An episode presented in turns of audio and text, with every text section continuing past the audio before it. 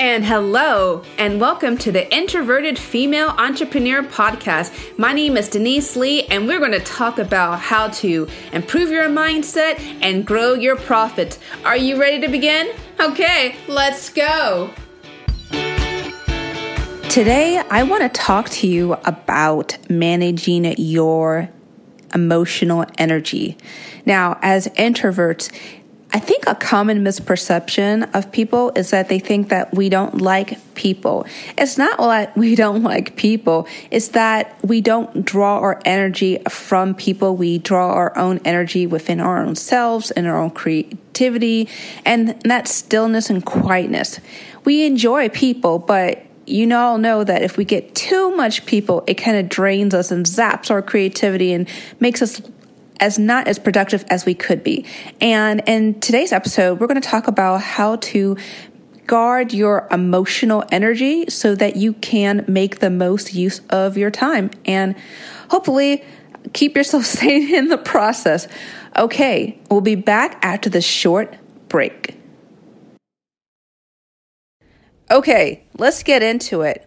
Now, I want to let you know, full disclosure, I have never been an introvert my entire life. In fact, I always thought I enjoyed being people being around people and just being extroverted and just enjoying just hanging out with people and experiencing uh, different scenes with different crowds. And as I've gotten older, I think within the last uh, seven or eight years, I've just been slowly becoming more introverted meaning that I really enjoy spending time with people, but I really get more energy and more fulfilled in those quiet moments where I can just be still and have my thoughts to myself and just think about, okay, what's next, what I want to do. And that's okay. So if you have been introverted all your life, or you're like me who has been stro- slowly kind of meandering toward the land of introvertism, like I've understand. I got you.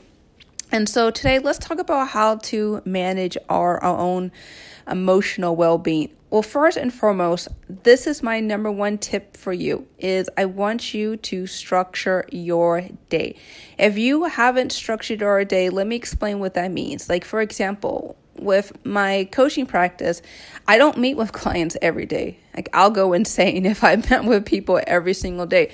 So I already have little time slots where I am only dealing with my coaching clients and coaching clients at all. And then I have those other days where I'm free to just think and be creative and write and obviously do this podcast and just other things where I have enough emotional energy where I can devote to my clients, but then those other times where I can just devote to myself and to my business. Okay, number two is I want you to think about who are your emotional vampires. Just identify your emotional vampires. Now, they could be clients, which is true. It could be certain family members or certain um, friends or could be certain topics. Maybe you do not want to talk about a certain topic. I know in this day and age, politics is a very thorny subject, no matter what side of the aisle you are. For some people, it can be very triggering. So, if you know that it was a person or a particular topic or heck even idea that zaps your um, energy, here is my thing I have to ask you a question. First and foremost, do you have to deal with that person or idea? And if you do, I want you to predetermine in your mind or with the other person and say, "Hey, look, I I cannot really deal too much with this. Um, I can only devote an hour or so time, and that's okay. If you tell people ahead of time and say, "Hey, look, I can't really spend that much time with with you or this particular subject," and don't even have to explain the reason why. Just simply saying, "Hey, I just cannot deal with this." I think it will allow people just a form of respect for you because how often are people honest with their themselves about saying what they don't want or they do want? And it really just clears the ambiguity. So, like for example, let's say you have a client that you do enjoy working with you you do enjoy working with them, but there's just certain topics, like for example, uh, they want to talk about their Uncle Sam, and you have just gone over and over and over with their Uncle Sam about it's just not working. You've made things clear. And if they bring it up to you, you'll say, Hey, client, you know, we've talked about Uncle Sam before. I know this is really important with you. I can only talk with you for no more than five minutes. I hope you understand this. And if you say, I hope you understand this, I mean, what what's the most practical answer from somebody would be yes, right? Because everyone wants to make sure they're respecting um, other people's feelings. I think for the most part, we still feel that way. We're always trying to be kind to one another. So just outlining, hey, look, I cannot deal with this or I can only talk about a certain the certain issue for only a certain amount of time really helps to kind of preserve your mental energy so you don't feel like you're getting too far down the rabbit hole of just feeling just confused and and just a little disappointed and maybe even yourself because you know this issue is kind of irritating and you don't want to deal with it. Okay, here's another way. It's still related to number two about and identify your emotional vampires, and it's this raise your prices. and so you might be discretion head thinking, wait a minute, wait a minute, I don't even have any clients or I only have a few clients and I'm afraid of losing them. Well, here is my advice to you. If you are feeling emotionally spent, you need to value your time. You need to value the amount of time that you can do with other people. And to make it worthwhile, worth your while, you may need to raise those prices that you have. If you're a consultant, especially if you're a consultant or even you're hairdresser or whatever your industry is, if you're dealing with people one on one and you have just a, le- a limited amount of time in the day, I would highly encourage you to raise it. Now, Obviously, if you're one of my coaching clients, we will have a conversation about raising a price that's reasonable because we don't want to just raise it 500%, you know, automatically, uh, especially if the, it's way beyond what the industry allows in terms of charging prices. We can talk about that um, uh, privately. But for most of you guys, I know that you undervalue your service.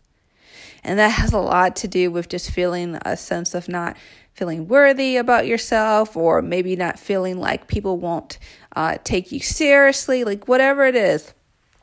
Most of the time, I find with my clients is they undercharge. Don't undercharge, please. Okay, let's talk about number four, and it is scheduling your times for rest.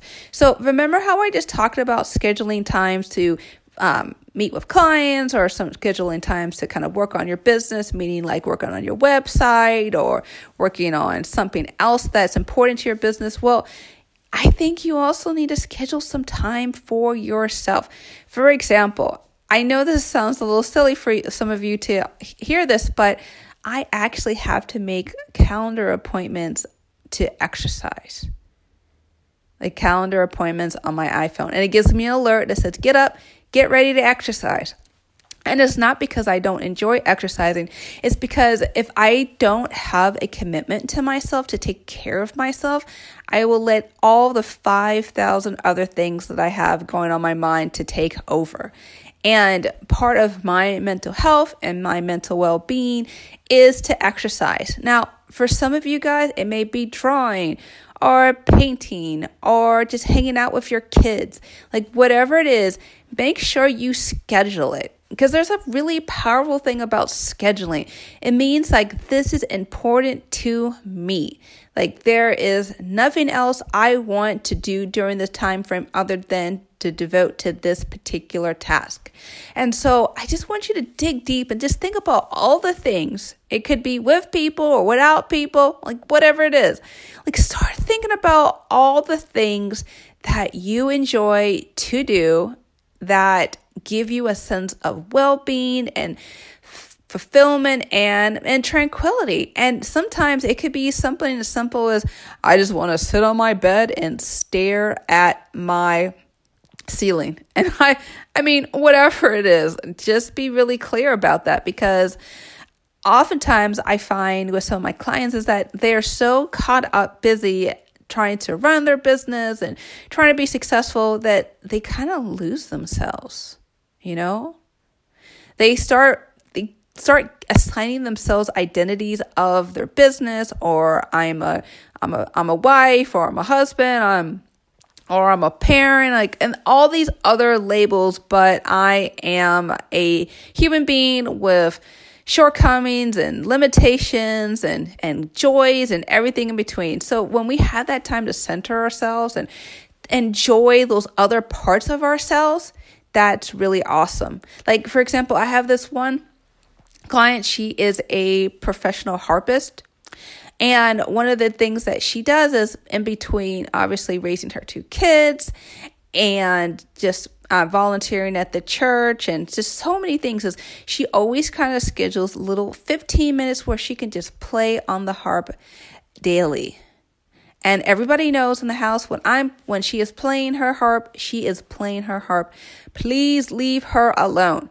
And at first it was really hard for us to kind of schedule a session because she was just so used to dropping everything um, and attend to her kids or listen to a parent of one of her clients and and but not spending time for herself. And it's crazy because imagine you're you're doing one thing and you're helping people but you're not even spending time doing the thing that you enjoy doing. So we had to work through that, but she has that little even just 15 minutes um to just focus on what she enjoys to do. So my thing to my um challenge to you is that it doesn't have to be an hour.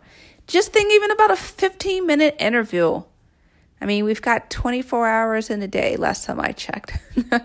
I think 15 minutes in a day just to just calm down and just enjoy doing journaling or reading or praying or like whatever it is that just gives you a sense of centeredness. And lastly, number five, we are going to talk about what we want ourselves to be in the future.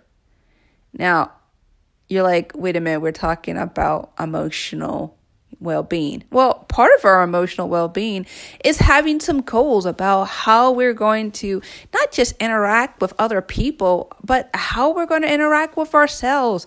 How are we going to deal with the setbacks and disappointments and, and irritants?